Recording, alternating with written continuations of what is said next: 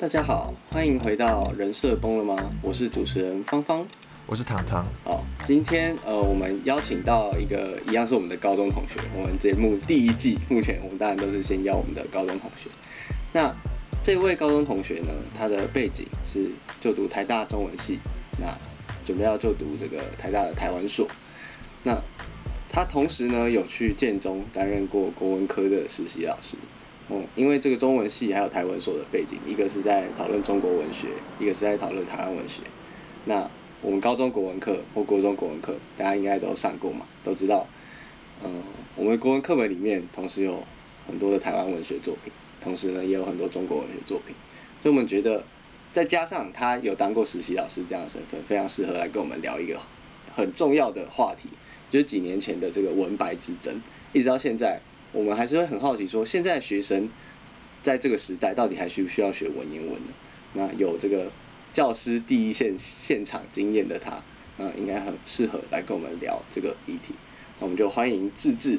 那呃，首先第一个想要询问志志的就是，那个现在依你在高中实习的经验啊，你觉得嗯文言文的课程上面、内容上面有做出什么样的调整呢？因为我们我那个我们三个都是已经有一段时已经离开高中国中一段时间了嘛，不太确定现在的状况和当时一不一样。好，感谢芳芳跟糖糖的邀请。那诶，不知道大家最近有没有耳闻，就是有一个很大的改变，就是在教育界，就是有一个素养。就是素养这个词，好像变成一种流行，就是哎，好像什么都要素养命题，素养一下。那这素养其实就跟所谓的“一零八课纲”有关，所以基本上就是一百零八年入学的学生，他适用的课纲就跟我们以前所用的九九课纲会有一些不太一样的地方。那这一零八课纲最大的一个呃后来的改变，就是呃文言文比例的下降。我想问，哎，芳芳跟糖糖，你们还记得你们高中的时候核心古文有几篇吗？古文三十嘛，对，对，朗上口就是对古文三十，后面就是要接三十，对，古文三十，九九后面就要接八十一一样。哎，我完全没有，完全没有印象，哎，怎么办？哦，你完全没有印象核心古文有几篇？都没有在上课。那你有印象哪些古文特别重要吗？就是你还念得出，你觉得很重要。我突然想到“烛之舞退情诗”，不知道为什么。对，“竹之舞退情诗”很好，那是我教学。竹之舞退情诗哦。还有呢？好，我我想到这个渔父哦，渔父。水清浊音，水水浊浊，哎，水清浊音，水浊浊浊。呃，还是反呃呃，都都都不是。好，没关系。不太重要。好，然后呢？还有什么？惨了。呃，我还还我想到一个，就是写什么有个佛像，然后他不要他进来那个佛像，应该是佛教不要进来，韩愈嘛？是唐宋八大家什么？对对对对对对对对，是他是剑迎佛骨表，不是佛像，是佛骨。哦，佛骨，惨了啦！对对对，但那有有一篇很重要，《师说》对，没错，《师说》好哦，《师说》哦，对，好，还有《世说新语》啦，对不对？呃，世说新语好，对，好。那在听的观众们 可能也就是想一想，哎，你现在脑中浮现，假设你是所谓的核心古文三十篇的年代跟我们一样的话，那你还记得多少核心古文呢？那刚刚就是芳芳跟糖糖提到的一些篇目，像是《竹之舞退秦师》或者是《诗说》，它到现在都还是核心，可是是核心十五篇古文。可是像刚刚芳芳跟糖糖提到的什么《渔父》或《世说新语选》，已经被删掉了。所以一零八课纲最大的一个改变就是文言文必选的比例其实下降了，从以前的三十篇变成只剩十五篇，而且这个十五篇内部它砍一半，对，砍一半，而且这个一半是很多大家觉得不该被砍的都被砍掉。好，那至于这个大家是谁，我们等下再讲。例如说《始得西山宴游记》，或者是《岳阳楼记》。这些大家以前觉得哇好重要或觉得很有生命启发的篇目都被删掉了，然后取而代之的是一些台湾题材的古文，像是《鹿港沉浮记》或《画菊自序》这些，你们一定都没听过的。嗯，对，没有听过。大致上，高中现场的文言文比例就是这样子改变。那诶，你刚刚有讲到说有一些有启发性的文章被删掉，那乍听之下，是不是你其实觉得这些文章蛮重要的？还是你其实也赞同这个文言文数量下降这件事情？你个人立场是什么？嗯，其实我自己是蛮赞同文言文数量下降这件事情。那我觉得这件事情并不是说它是文言文，所以我支持它下降，而是我本来就还蛮赞同，就是国语文教育必要选的科目或篇目，它不见得是要那么多。因为像以前三十篇嘛，你想一下，我们一学期的课可能十三到十四课，那。以考试学测范围的五册，十四乘以五才七十，七十里面有三十篇就是必选的，那是不是代表各家版本能够弹性选的篇目其实很少？而且其实除了古文三十篇以外，有一些因为那是古文三十篇，嗯、有些白话文非常重要，我讲出来你们一定很熟悉，例如《再别康桥》、嗯，《孔乙己》、《范进中举》，有没有？有有这些还有《季》，齐军的《季》，嗯，对，还有像洪醒夫的《散戏》。这些都是会选，可是它不在古文十五篇，所以其实以前的古文十五篇加上必选的那些白话文，像是错误诗、错误的这首新诗，嗯、这些加起来其实可能就已经五十篇必选了。所以你就可以看到，其实各家的版本参考书看起来差不多。那我就觉得，我们要给学生更多的呃国语文教育的一些刺激，不是只是呃。透过那些篇目，其实其他篇目也可以，所以我支持文言文比例下降的最主要的地方是，我觉得必选的篇目本来就应该要下降，无论是白话文还是文言文。你觉得这个有各家争鸣，然后每一家的出版社它可以选不同文章这件事情的重要性在哪里？对，其实就是因为除了大家以前比较熟悉的什么翰林版、龙腾版、三民版这些。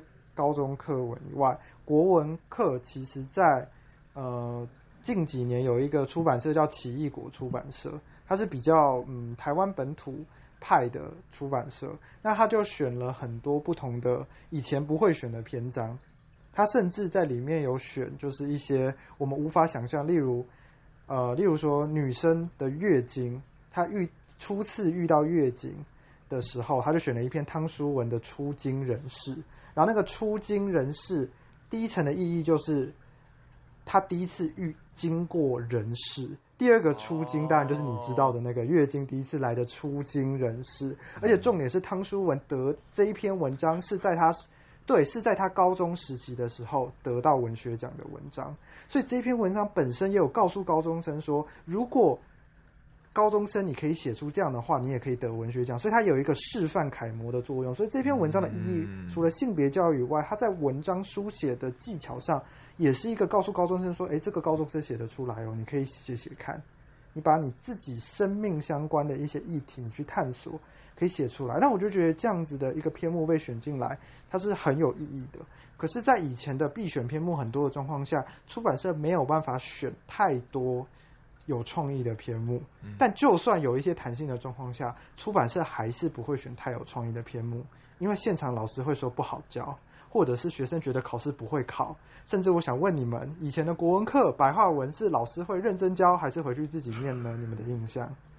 我想一下哦，不太会教吧，因为。要准备考试，文言文比较难啊，会看不懂就大家都觉得会看不懂就文言文，白话文考的比例比较低。我我也记得以前的以前的学习的时候，重点都是在那个文言文的教学嘛，白话文好像大部分都呃，要么就自己看，不然其实其实就算像是考试的时候，也就它出现比例也蛮低的，所以其实就是我们就会就会想说那个 CP 值高不高啊，决定说复习的就是要花的时间跟精力要怎么分配。对，考试领导教学嘛，我们一定会。这个工具理性算出一个最有效率的那个念书方法，建中生一定的最后都这样子念书啊。甚至不用建中生，大部分的学生一定也是这样。而且，呃，跟大家分享一个我在实习期间经历过最现实血淋淋的状况，就是我第一次进去，第一次断考，我那时候跟指导老师就是德威老师分配教学篇目，啊，德威老师就教《出师表》。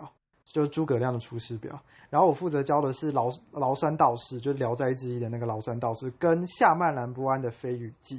那他是达悟族作家。那如果大家好，大家可能听众不认识我，但我自己对原住民文学算是我的在台文所的一个研究的专长，所以我对于夏曼兰波安的飞鱼姬要怎么教，有很多我自己的想法。可是，在实际上的授课结束上，你们猜一下，呃，假设假设出师表老师上了十节课，那飞鱼姬我可以上几节课呢？我猜四节。出师表上了四节，好，嗯，那芳芳呢？我猜差不多，差不多。好，那实际状况，四五节，实际状况大概一半嘛。实际状况我只有两节可以上而已。然后崂山道士我只有四节课，而且后来对啊，我只有两节上飞鱼记，然后崂山道士是四节课，然后出师表一课上了十节课。然后我当时觉得有一点小挫折，对，就是。那个落差感，我觉得有一点挫折。但我觉得更挫折的是，我即使只有两节课，我还是尽力了教出，就是我能够在两节课教的所有内容。可是最悲惨的是，后来第一次段考的考卷四十题选择题，你们猜飞鱼季考了几题？考四篇课文哦，请问飞鱼季考了几题？依照你刚刚的比例的话，八题，四篇分四十题，几题？几题？五题，五题好，五题哦，那可能少一点哦。那我猜，我猜六题好了。六六六题有比较少吗？没有，我我因为我原本猜八题啦，八题变六题。嗯，答案是两题，而且有一题是那一种课文挖空的填空，然后一题是考那一种，就是课文里出现荣格的集体潜意识的概念。然后他就说啊，以下哪个句哪一个段落是符合荣格的集体潜意识？那基本上你只要知道课文里面哪一个段落是集体潜意识出现的段落，你就会选了。所以我根本不用教太多原住民文化、原住民文学，学生只要把课文稍微瞄过一下，他就会了那个题目，甚至他不用看课文，他就会。所以考试引导教学，嗯，学生跟老师一起嘛，老师老师出段考题目也会。让那个，让那就是老师出段考题目也会想说，我要怎么出比较可以帮学生准备到那个实际上学测或自考，所以他就出一堆文言文。对，所以像那一次考试出师表绝对考超过十题，而且是从字音字形字义到跨文本的对读到延伸的各种三国历史的东西，考得非常的细，所以它确实在教学现场是有十节课的价值。然后也在这个过程中，就可以回应你们一开始提的那个问题：到底要不要学文言文？嗯，其实这个答案并不是老师或者是学生能够决定的，而是整个考试机制它就是这样运作。嗯，对啊，这这个是现实状况。那我我们我觉得当然也可以讨去讨论一个比较阴然层面，就是我们以前辩论 比赛的那个。讨论方式嘛，对，把一个事情切成阴然层面，哎，还有实然层面。那这个志志刚刚提的实然层面以后，我觉得也可以讨论一些阴然层面，就是说，如果是你看待国语文教育，因为你也你也是老师，我相信你对于这件事情也会有一个自己心中的准则。很多人都说老师不只是一个职业，他更是一个职业，哇对不对？那志志老师可能也会对这件事情有些想法。你理想中的国语文教育，你你你觉得呢？就是如果让你来定课纲，那你你会怎么定？你希望学生可以学一些什么？嗯，好，感谢芳芳的引言，特别是刚刚那一句，老师不是只是一个职业，更是一个职业。这个东西哈，我在那个较真面试的时候，曾经把它作为我自我介绍的结尾，结果我把我这一段讲给我在国国中当老师的妈妈听，她就说什么志业跟职业烂死了，把它去掉。为什么？为什么我一个在国中当当老师当这么久的妈妈会这样跟我讲，其实我觉得背后反映了一个原因是，我们当初想当老师，确实有很多的志向、志业，例如说我们要透过国语文教育来改变什么，可是到最后被现实消磨到，它就只是一个职业的可能性是很高的。嗯、那我就来回答一下，到底我心中的在还没有崩坏，或者说我还没进入教学现场久待的国语文教育是怎样？就我觉得国语文教育可以分成两个层次。第一个层次是我们最显而易见的，像我们学英文、学日文，我或者是学各种不同的语言，你都是要学会怎么用这个语言。所以国语文教育确实有一个层面，它应该就是我们要学习怎么使用这个语言。可是大家可能就会想说，哎，我们在国小开始学注音符号、写国字，然后再来是句型、修辞，所以我们应该基本上大家进入高中以后，应该对于使用国国字来写字或者是说话这些，应该没有困难了。大部分就是基本上我们都识字啦，然后也能沟通啦，所以国语文教育的沟通都没问题。对对对，沟通都没问题，所以我们的一种基本的国语文能力可能已经建立了。那高中它到底国语文教育要谈什么？其实我自己会觉得有两个层面，一个是其实国语文它不是只是呃会说。会沟通或会写，那当然是最基本的。可是，如果我们的国语文教育只停留在这个层面的话，会有点可惜。例如说，你们都进入大学，你们就会知道，我们其实是用语言在思考，我们用语言在进行辩论跟沟通。所以呢，你的一些语言的能力能不能帮助你思考跟辩论，这个其实是语文教国语文教育也需要承担的一些责任。所以，如果我今天只是教你怎么写好一个句子，那非常的简单。可是，今天国语文教育是不是也要教学生怎么去说明你的论点，说明你的想法，或者是表达你的情感？例如说，今天或例如说，你今天遭遇了心情的低潮，你能不能把这个低潮用文字表达出来？那借由这个文字表达过程之中，让你的难过的情绪舒缓一点，这个也是语文能力、语文教育想教的。那这个是我所谓的比较偏语文能力的方面。那另外一层就是会比较牵涉到这个文本本身到底能够带给人生呃学生的人生有什么样的启发？例如说，呃，我不知道刚刚糖糖为什么想到竹之舞退情诗啦，因为我不太知道竹之舞的退情诗能对学生的人生产生什么样的启发。我当时在教这一课的时候，我是教很多的历史，然后再来说竹之舞退。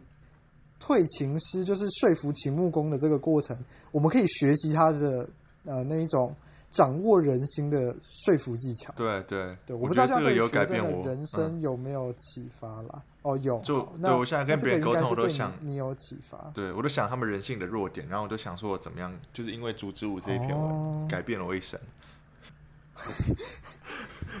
还是你要举例讲讲看那个血液房贷那一篇？哦哎、欸，其实这篇真的是让我蛮有感觉的。带哦，哦，例如说那个兴尽而返嘛，他对对对，他夜访戴安道，然后对王子由夜访戴安戴安道，然后就觉得，哎、欸，我只是要完成我这个人生的兴致，但完成了之后，我就不用见到本人，我就回来。那这个对于人、嗯、学生当时就觉得莫名其妙，可是有些学生可能像我自己也还蛮喜欢这种，就是你达到了你最初那个目的，那最后那个。你有没有看到他也没关系，在这个过程之中我很愉快了。所以我们在人生的一些片段，我们确实会因为一些呃我们曾经读过的经典的文本而有所共鸣。例如说，我很喜欢爬山，那我就会想到柳宗元登上西山，使得西山宴游记，他看到那个西山虾然蛙然若蝶若穴的那一种眼界更大。所以他就觉得心灵形式与万化冥合，好像整个人都跟自然融在一起，把那种难过的心情给融化了。这种感觉，我就会觉得，哎，那我今天登山是不是也可以有这样的感受？所以我觉得国语文教育，你刚问我的意义，一个就是我讲的，呃，语文能力的培养、思考、辩论或情感的表达，这是第一层。那第二层就是，我们都可能有一些文本，对我们来说是。很重要的启发我们人生意义的文本，这样子，对，这是我觉得，我觉得理想的国语文教育必须具备这两个层面。哎、欸，这个好像糖糖他之前有，我记得糖糖有一次给我看他写的一些文学作品，然后里面就有这个“仿佛若有光”这一句，可能这一句也让糖糖有很大的共鸣。那我觉得我们会做这个节目，其实也是要想要特别强调这部分的，因为国语文教育好像。我们所在讲的这个人文社会的人文这件事情，好像看这种文学层面，然后怎么样去表达自己，然后怎么样用这个语言来去嗯做更深入的一些思考，这件事情会更有关系。那我觉得这件事情好像可以再聊得更深入一点，就是嗯，之前我在辩论的时候啊，有一个就是讨论到这个辩题嘛，文言文到底现代人还要不要学？那文白之争那个时候，其实就有一个论点，他就是说，这种文言文它所要传递的核心价值，其实最后老师他在教的时候，他也是用把翻成白话文注释嘛，告诉大家哦，这篇文章他想要传递什么样的一个价值。对，你觉得，嗯，就就有一种论点，就是说，哎，那我们就翻成白话文来教，或是我们去找有类似宗旨的白话文来教就好了。我们干嘛还需要文言文？就文言文这个形式本身，它究竟有，嗯，承载着什么样的和白话文不一样的东西嘛？就如果既然白话文跟文言文彼此之间是可以互相翻译的，那你觉得文言文它是不是还有什么样特殊的价值？嗯，好，那这个这个问题非常的。尖锐而精辟。以下我的发言就是可能就就会明显的表露出我的一些呃立场。那我就在这边讲一下，因为这学期进了台文所修课，脱离了四年的中文系之后，意识就特别接触到一些跟教科书有关的议题，我才发现原来以前的我这么天真，或者是哎，原来对于教科书的那整个深层的背景一无所知。嗯、那你刚刚所提到的，哎。我们如果把文言文翻成白话文教给学生，可不可以？说实话啦，很多很多老师上课就是在翻译，很多学生回家读文言文就是看翻译，嗯、所以看翻译完全不会对备注释，看翻译完全不会影响我刚刚讲的第二个层面，也就是对于整个文本主旨的理解。嗯，所以看翻译这件事情，无论是教学或学生准备考试，都在做。可是呢，因为考试它不会只是要你读懂这个文本本身，它还会考你那些文言文的深难的字音、字形、字义。所以学生在理解课文的意思的时候，他还是得去背那些很难的字怎么念、怎么写，然后它的意思是什么，然后行进的意思怎么弄，这样子。那在这边就会牵涉到一个问题，就是我们的日常生活，特别是各位你们两位好了，因为我自己中文系。非常不准。你们两个在高中毕业之后，人生中到底还有没有用到文言文的机会？除了你自己可能想要写写几句文言文以外，有没有是那个装模作样的时候啦？对，装模装模作样的时候会用一下，像那个糖糖传给我的文学作品，仿佛若有光，我就哦，超帅，这个人超有文学素养，就是哇塞，他读这个富那个叫什么啊？富有诗书气质，对对，像现在嘛，像你现在，对我我对我来说，我是觉得说，呃，有有点回到刚刚芳芳讲，就是比如说，呃，有些人讲说他的他是个美学表现形式等等，我觉得的确，呃，不知道是不是因为是教育的问题还是怎样，呃，反正我我小时候至少到国中这个阶段为止，我都觉得说要领略，就比如说，就中中文这个文学的美的话。基本上都要是从文言文，所以比如说我有时候觉得啊，我需要想要再再多接受一点，我就买了一本就是很多宋词的东西啊，或者很多就诗经的东西啊，自己来看。我就觉得要看到我，可是我也不知道为什么，我只是觉得说可能透过文言文，我才能领略到里面的美。然后直到就可能之后高中接接受到这些就同学或者不一样的环境之后，我才慢慢的知道说哦，其实没有，并不是只有文言文才有美，比如说白话文也有啊，或是哪里的哪里的文学也有等等。可这是我自己的一个一个经历的分享啊，对吧？嗯，那那我讲一下好了，就是这个文言文才是美这件事情，这个背后其实有个很复杂的，就是社会背景或者是深层因素，就是呃，像是我们今天在读文章的时候，为什么仿佛若有光这五个字让我们觉得很美？一方面可能是哦，它的它的整个表达出来的感觉，那种好像有光的感觉。可是你仔细去看这一句陶渊明的《桃花源记》里的“仿佛”跟“若”，它的意思都一样啊，都是好像啊。所以“仿佛若有光”翻成白话叫做“好像好像有光”哎。所以简单来说，它就是我们老师作文里面会讲的那一种，它有赘字。嗯。可是为什么这个东西在我们的教育当中，它会是美的呢？其实这就会牵涉到。我们的文学教育本身，教科书它就在塑造一种我们没有感觉但习以为常的美学，就是文言文就是比较厉害，文言文就是比较崇高，文言文比较难读，因为它很困难，所以它自然具有一个比较高美学素养的感觉。嗯，所以确实我们今天会觉得说，哎，你读对你今天读到，以刚刚的柳宗元来讲，其高下之势，戛然蛙然，若跌若雪，尺寸千里，传出累积。这些东西你如果没有去翻注释，我保证你现在都忘记哪个是指小土丘，哪个是指那个凹下去的洼槽。嗯，可是呢，对，可是你就是听完你就觉得这几句就是很美啊，因为它是文言文。嗯，但如果我帮你翻成白话文，西山高高低低的感觉，哦、有高高的土丘。有低低凹下去的地方，然后往远看，哇，远处的风景都收缩在我的眼底，嗯、这就是刚刚那些文言文的白话翻译啊，美吗？我觉得的确像刚志志讲，就是门槛这个东西，就是我觉得是有贡献到它美感的一部分。像比如说，像刚刚讲，你如果在一篇文章里面就写到仿佛若有光，就其实对你，你的确不用用这样子的形容来形容一个一个状态或是这种心情，但是。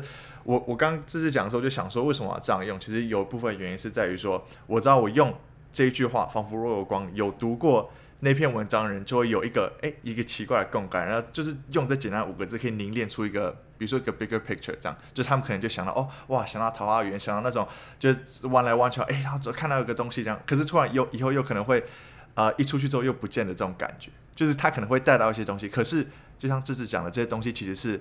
怎么讲？某种程度，它的美可能是有一部分来自于它的一个门槛。就比如说，当然，并不是大家人都会记得，并不是大家都会记得“仿佛若有光”，或者甚至是读过就是这个“仿佛若有光”这一句。那读过也不一定会记得说，哦，这是来自哪一篇，然后它的脉络是什么。所以，确实，我觉得这这部分没错啦，是确实是可能是对我来说一个。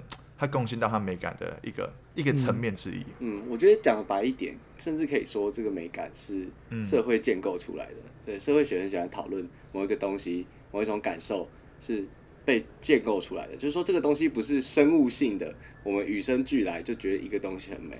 那原因是什么？比如说，我们让身处在一些其他文化底下的人，或者说我们小时候的我们去读这些文字，可能不会觉得它特别美，是经由后天的学习，我们才开始觉得它美。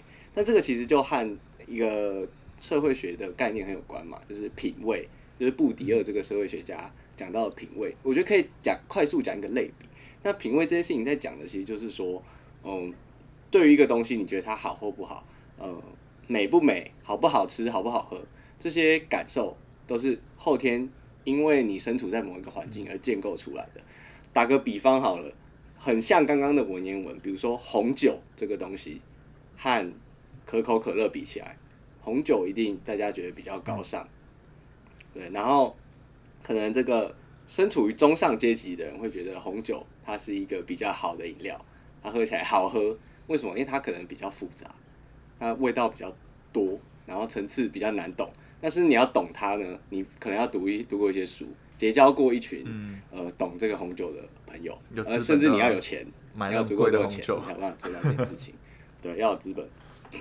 对，可是呢，就会有另一种品味，有一群人他觉得可口可乐就是比红酒好喝，为什么呢？这个东西其实常常不是与生俱来的，是后天透过一些社会环境啊，然后经过后天的学习，我们才会得到这样子的感受。所以我觉得志志刚刚讲的这个东西，用这样的类比，其实就很明确可以看出来，哎，我们可以开始反省说，这个东西我们觉得它特别美，我们觉得它比。闽南语比起来，哦，用一一一个用闽南语或客家语写出来的文章，然后我们可能就觉得，哎、欸，这个怎么那么怂？对，然后看到文言文就觉得，哦，很美，层次很高。那我们当我们有这样的想法的时候，我们都可以回头去想，可能是什么样的背景造成的。那我觉得这个志志讲到这个这个阶段，我觉得就其实有某种程度上把它把这个东西解构了。我觉得你要不要再？回去去讲说，嗯，因为你刚刚有稍微带到了教科书吗？嗯，你到了开始当老师以后，才开更更去对更对更去注意到说这这些写教科书的人是谁这件事情，我觉得这个也蛮有趣的。好，那我觉得芳芳刚刚提到这个社会学的观点很好，然后在这边突然小差一个，就是推荐书籍，就是、嗯、呃。应该是二零二零年吧，有一本就是你们就是社会学的毕业生出的书，叫做《木港湾的电影史》，你知道吗？台湾曾经有个好莱坞，你知道这本吗？不知道，我现在赶快来。对，就是有一个人他在研究的是台语电影史，因为你刚刚提到台语，嗯、然后这一篇他基本上他就是要透过台湾本土电影史的，就是。我们都觉得台语电影很怂，以前啦，或者是我不知道现在大家的想法。可他这本书，他就是要透过整个社会社会经济的角度去重建我们为什么会觉得台语电影比较怂，或者是会觉得这个本土电影看起来比较 low，为什么会觉得好莱坞的电影才是好？其实这背后都反映了一个美学的品味。好，那以下就会比较复杂一点，就是我们在整个，因为我们谈教科书嘛，那教科书基本上我们现在用的教科书就是战后呃国民党统治期间慢慢编出来的，当时有部编本、统编本这种，就是统一编辑的，大家都读一样的课文。那到之后才开放，就是一纲多本，我们用同样的课纲，但是用不同的版本这样子。所以以前就是一纲一本。后来到一纲多本的时期，那在一纲一本的时期，其实就是所谓的教科书。刚刚芳芳所讲的所谓美学的奠定期。呃，举例来说好了，我举一些人，看看你们有没有印象。像是我们虽然在教科书当中，我们会说文言文好像就是所谓的中国古典文学，白话文应该就是所谓的台湾文学吧。可是认真要问大家一件事情，我们会说。白话文一些很重要的一些先祖，我们可能会提到的是鲁迅五四运动嘛，听过鲁迅对不对？《孔乙己》《狂人日记》对对对都有。好，那跟鲁迅在同样时代，而在台湾文学界会谈的很重要的一个人就是赖和。赖和，你们还记得课本有学过他吗？有有有哪一篇名字？呃，课文。哪一篇哦？等一下哦，哇，想不起来。哇，哎，有没有发现我们的台湾文学想不起来？我们的台湾文学的栋梁就这样被大家忘记了。一杆秤仔，一杆秤子，就他只教两节课，怎么可能会记得一杆秤子哦？对对对对对对对。哇，这边好像有点印象哦。菜，对，菜贩秦德参被日本警察。打断了他的那个卖菜用的那个琴啊，有有有称菜用的。日本警察，对对对，然后他最后，对他最后就跟那个警察同归于尽了。好，那我现在要再进一步问你们的问题，就是鲁迅跟他同时代的人，例如说张爱玲、嗯、沈从文、嗯、徐志摩、朱自清、嗯、茅盾、巴金、嗯、老舍，哎、有没有？有有没有很熟悉？熟悉。都有哈，但是台湾文学跟赖何同时期的吕赫若、张文环、龙英宗、杨奎这些人，你们听过几个？谁呀？我觉得都没听。很明显，你第一批名字是对我来说是嗯熟悉蛮多的。嗯，为什么熟悉？我一定是被洗脑了啦。有教啦，有教，有教，有教。课本有教，课本有写张爱玲吗？我们读过什么？我们，我们没有读课外书啦，就承认了啦。对，重点来了，因为大家基本上都都是读课课内嘛，所以朱自清的《背影》、徐志摩的《康桥》系列、张爱玲的可能是《倾城之恋》、《金锁记》或《天才梦》这些东西，都是大家朗朗上口的。可是呢？嗯课本不会选赖和以外的日治时期台湾作家，所以我们对于日治时期的什么吕赫若、张文环这些都是非常重要的作家，我们一无所知。所以虽然说我们课本又有文言文又有白话文，可是那个白话文它不是承接日治时期的台湾文学的脉络，而是承接的五四以来。所以一九一九到一九四九是。五四运动在中国的现当现代文学，然后一九四九后是随着国民党撤退来台的台湾文学，这才是我们所学到的现代文学课本里教的。所以课本里会选的现代文学很神奇哦。你你会听过的大部分就是例如白先勇，有没有？嗯，有白先勇，然后像是余秋雨。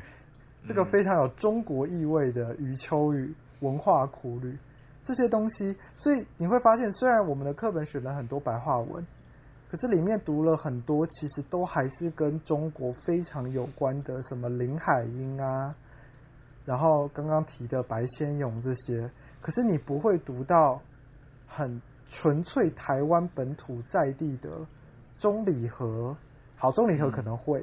钟兆镇，会哦，李乔没听过，对，李乔应该就没听过了。谁？郭松芬、李瑜，一点点开始陌生了哈。嗯，好，郭松芬跟李瑜可能有一点，因为他们是去美国留学的。王文兴，嗯，王文兴有吗？有，这有听过。王文兴有七等生，有四头身是我，有没有发现？七等生没听过，七等生，七等生没听过，对。可是他们基本上都是都是跟白先勇时期很近的，我们所谓现代主义的作家。哎、呃欸，真的是我觉得有失衡呢。对，像文化苦旅，就是比如说文化苦旅是一个我我妈送给我的书，然后像刚刚讲白先勇，就是我之前的一个国文老师就推荐我的，比如说他就跟我说，哎、欸，你你，他就我就跟他说，你可以推荐什么课外读物，他就直接说，哦，台北人啊，寂寞的十七岁啊，所以就是。我也不知道是不是刚好就是我的环境，可是就是因为让这些原因让我接触这些东西，就第一批名字比较多，第二批的话是的确是熟悉度是少蛮多。嗯，阿、啊、芳芳呢？还是就是你对文学的那个认识已经大概都还给德威了？没有啦，我我我我是我是觉得这个就是这件事情，你刚刚讲的时候特别有趣的点，就是因为你你你后来有念台湾所嘛，然后你对台湾文学涉猎也比我们多。嗯所以这个所，你就有你自己的一套定义，就是说哪些文章是重要的，或是哪些人和这些课本选进的作家是同时期，然后你也觉得重要。可是这个重要就会因因因为那些现在在订课纲的人、出版社工作的人，甚至他们跟现在台湾执政党当局的关系，而导致他们会选进不同的文章。我自己的感觉比较是是是这样，所以。嗯，感觉要有一个更多元，或者是说更博雅的一种选文的话，要真的要注意的事情还有很多啊。我我自己的心得是这个。嗯，对啊，我现在手边有一本很重很厚的书，我先猜糖糖应该知道这本书，嗯，就是齐邦媛的《巨流河》，有没有？你你知道这本书吗？知道。对，那这本书中，齐邦媛他是一个台大外文的教授。他当时就在一九七零年的时候开始帮忙选国文课本新的课文，然后在他的选择当中有很多我们刚刚念的那些作家，他就被选进去了，就是例如朱自清啊、徐志摩啊、梁实秋啊这些人，还有余光中啊。现在基本上课本已经越来越少选余光中了，可是那些人他们在那个时代还是被选进去，所以教科书。我们会读到什么？其实跟他当时要怎么选是一个呃很有关联的状态。所以，我们教科书为什么会呈现出一个过去很多中国古典文学，然后现代文学也大部分都是倾向就是不看台湾本土作家，基本上就跟我们漫长的戒严时期有很密切的关系。嗯，可是并没有因为解严了。我们的教科书也解严了。我不是说教科书还在戒严，而是说它里面所选的很多篇目，其实还是延续着戒严时期所打造出的一个美学。好，这个美学有一点小复杂，我解释看看大家听不听得懂。就是呢，大家都知道国民党在戒严时期的统治反共抗俄，对不对？嗯，所以基本上当时不会给你谈什么。台湾本土、台湾独立，这是绝对不能提的东西。嗯，然后更不要谈，就是你去谈什么左翼思想、共产，那绝对就是被抓去、抓去枪毙这样子。嗯。那到底有什么东西是文学可以写呢？就像反共文艺，它其实弄个五年，其实就疲乏了，没有人要一直看那些宣传的文字。那到底什么东西才是能够被选进国文课本的呢？学生也不是笨蛋。你如果是当时一九五六零年代学生，你一直看到反共抗俄，你不会觉得国文课很无聊吗？会，你不会想上这样的课？所以是只能聊一些，就是三，就是只能聊一些虾然蛙然、若蝶若穴这种跟政治没有关系的东西吗？对，没错。哎、欸，芳芳讲得很好，跟政治无关。所以呢，为什么我们的课本到后来选进了琦君？选进了张秀雅，选进了林海音，选进了一大堆的女性散文家，还有像什么秦涵这些，张曼娟，他们其实都是因为他们跟那些国族政治无关，他们很安全。所以他们因为很安全，所以他们被选进了高中国文课本当中。所以这个就变成了一个美学的生成。第一，它没有非常的政治性，所以基本上什么人，无论你是国民党立场的，或者是偏本土民进党或台独立场的，你来教这些文章，你基本上都不会觉得这些东西你教起来很很很美颂，因为它就是很纯，我们叫它抒情美文嘛。就它都是在抒情，然后文章写得很美，嗯、像简真有没有？简真大家应该都、嗯、都有听过。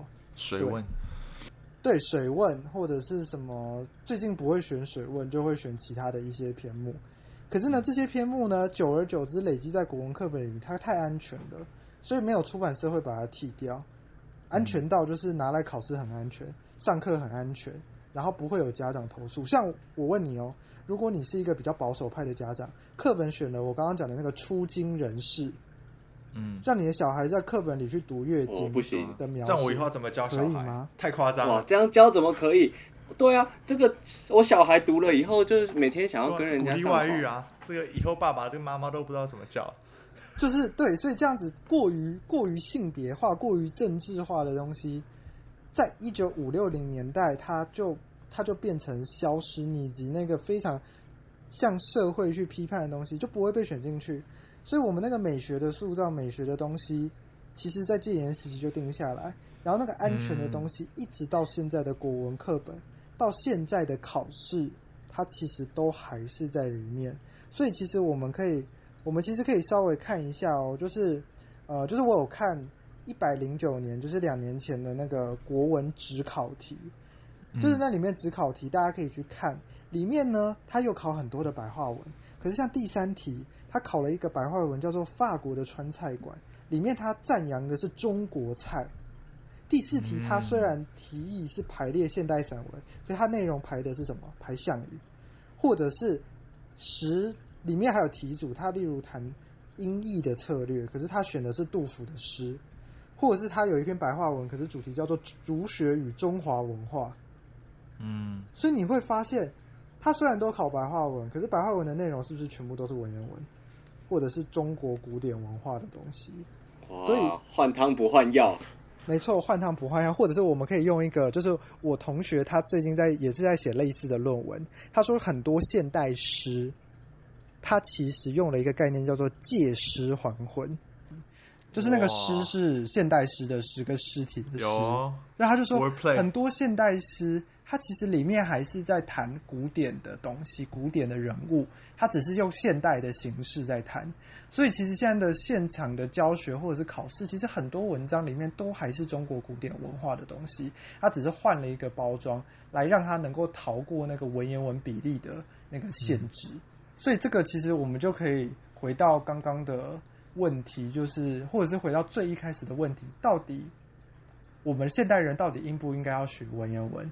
我们会发现一件很可怕的事情：从教科书的生产端到考试的出题端，不是你应不应该学而已，是就算你在学白话文，你都会不小心塞入很多文言文的一些东西在里面，逃不开。嗯，文言文的意识形态，文言文的美学表现形式。文言文用的那些生难字，没错。哎，我我觉得我我有个疑问呢，想要请请问一下我们的芝芝老师，就是我们刚刚讲到说，比如说像文言文跟白话文里面，它有一些呃，不管是社会建构啦，或者意识形态等等。我我想请请问一个，就是怎么讲，应该算是名词吗？就是名词的问题，就是比如说，那我们现在对于这语言的不同称呼，会给它什么样不同的意义呢？比如说，这个我们现在讲的要叫国语，还是要叫中文，还是要叫什么？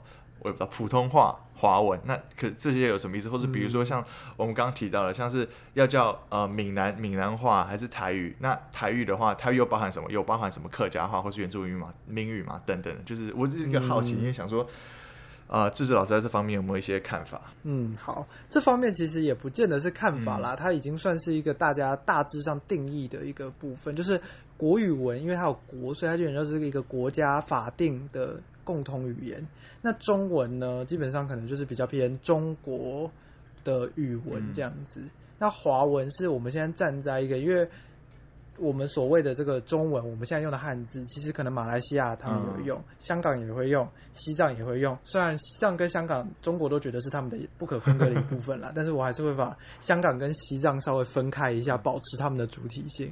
对，就是或者是像美国也有华人啊，华人社群其实很大，他们如果用华文的话，我们都会用华文，而不会用中文，嗯、更不可能是国文。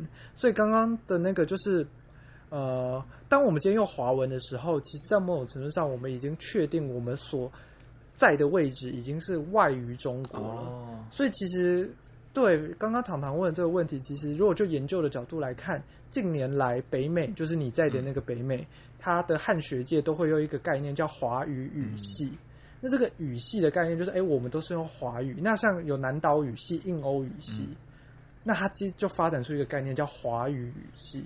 那我们都是用华语，那我们是不是可以在文章中，例如说，我们有没有有没有一天，因为都是中文嘛，我们可不可不可能在国文课本里读到香港的文学，嗯、读到西藏的，读到马来西亚的华文文学？感觉是因为翻译上没有问题嘛，嗯、所以感觉可以读。对，可是呢，当我们要这样去读华文文学的时候，它背后就会牵涉到一个问题，就是。那我们为什么要去读华文的文学？嗯，那背后有什么？例如我们本土的文学都接触这么少，我们为什么要去读华文文学？你们知道现在国文课本都会选翻译文学吗？例如那个艾希莫夫，唐老师有没有听？唐唐有没有听过？嗯，有科幻科幻迷科幻的那个大家。好，那再来是还会写芥川龙之介的小说，有没有听过？芥川龙之介就有名了吧？就日本的芥川赏就是用它命名的。对，所以就这些，你就会发现，哎，我们国文课本都可以选翻译了，那为什么不能选华语的其他的作品呢？我们为什么不能选中国现当代的作家呢？就是还活着的作家。哎，因为就会牵扯到一些比较麻烦的嘛。如果今天真把中国当代作家选进来，一定会被骂。你用想就知道。哇。对，但为什么选鲁迅不会被骂？鲁迅又没有来过台湾，跟台湾没关系。张爱张爱玲，好了，张爱玲勉强有关系。嗯、对，为什么这些人可以被选？因为他当时是国民党还在中国的时候啊，嗯、所以那个时候也是我们的文学。然后中国古典，对，因为这个国文，这国文，这国到底指的是什么？对就对，所以这个国基本上就是我们。会认为是它是一个中华民国的框架，那中华民国就是上溯，就是明清，然后元，然后哒哒哒到先秦两汉。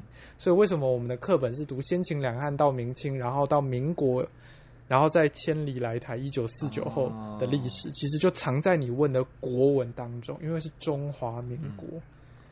我觉我觉得这点确实是非常有趣，因为就是呃，因为我我。我就当然说，就是我像我到大学之后，我就在美国念了嘛，我就比较就是脱离这个，就是我们正常来说在台湾可以接触到学就是华文的这个体系。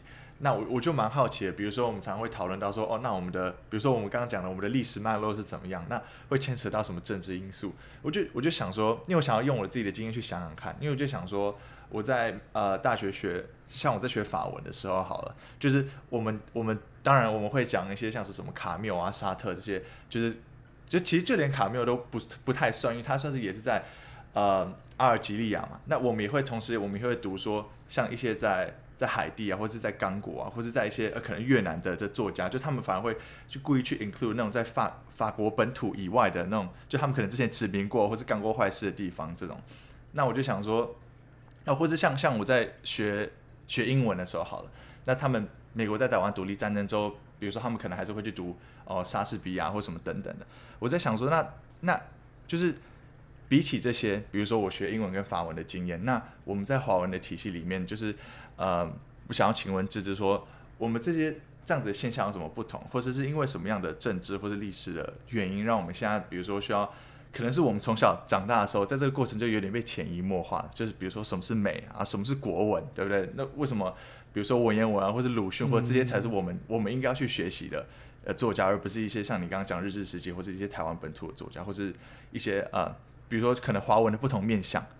如果蛮好奇说，就是你对这些有什么一些看法，或是可能就是说，你你觉得应该要怎么样，或是以后可以往什么样方向努力？嗯，对这个部分，这个部分像是刚刚你提到说，因为我我也不太知道国外的文学教育怎么去读，嗯、就是各种文学。那你说你读哎海地啊，或者是一些他们曾经殖民过，然后他们读这些文学，他们基本上，特别是对他们殖民地的话，他们一定是把他们曾经殖民过的地方的文学放在后殖民的概念下去谈，就是希望可以重新看看那这些在殖民之后的呃地方的。文学他们是怎么样去反省，或者是形成一种逆写帝国的方式？嗯、对，但是在台湾很难很难这样子去呃做的一个原因是，就是你刚刚讲的政治或历史的因素，嗯、因为我们到现在所谓两岸分治，甚至是现在一直共军扰台，都不知道什么时候会打过来，嗯、这种危险的情况下，其实。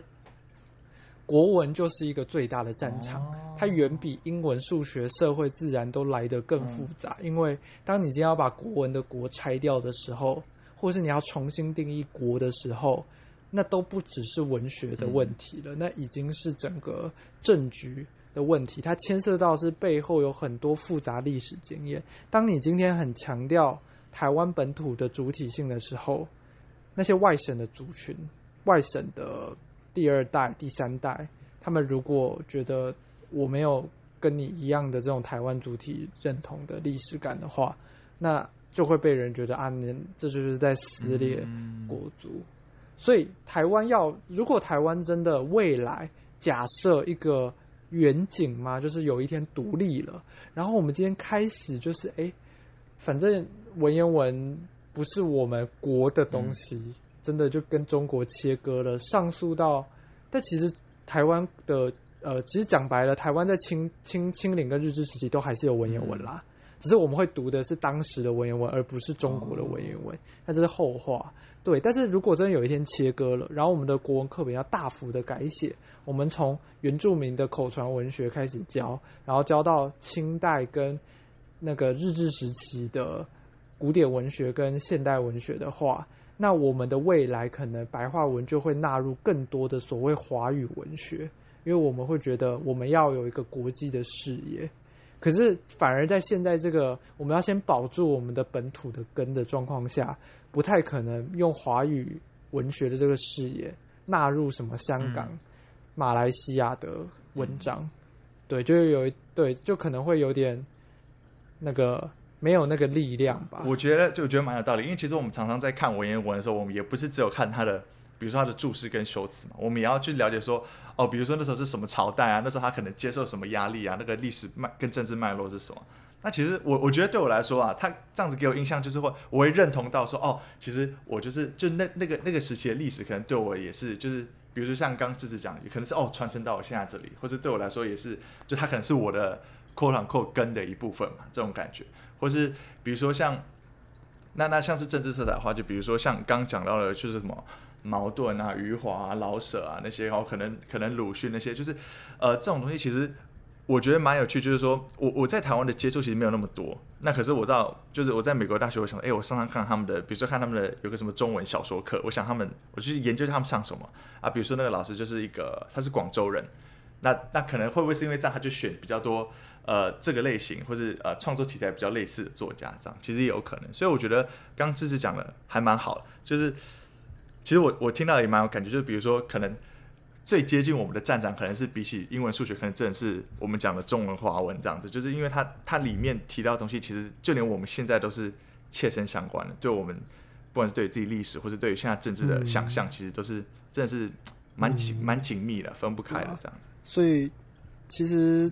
整个整个问题，或者是说我们对未来的国语文教育，因为一开始的问题是现代人还要不要学文言文嘛？那它背后其实就是一个文白的角力，跟教科书的一个我们所谓的典律或者是经典的一个生产，然后又牵涉到台湾在两岸局势跟国际的呃地位的一些问题。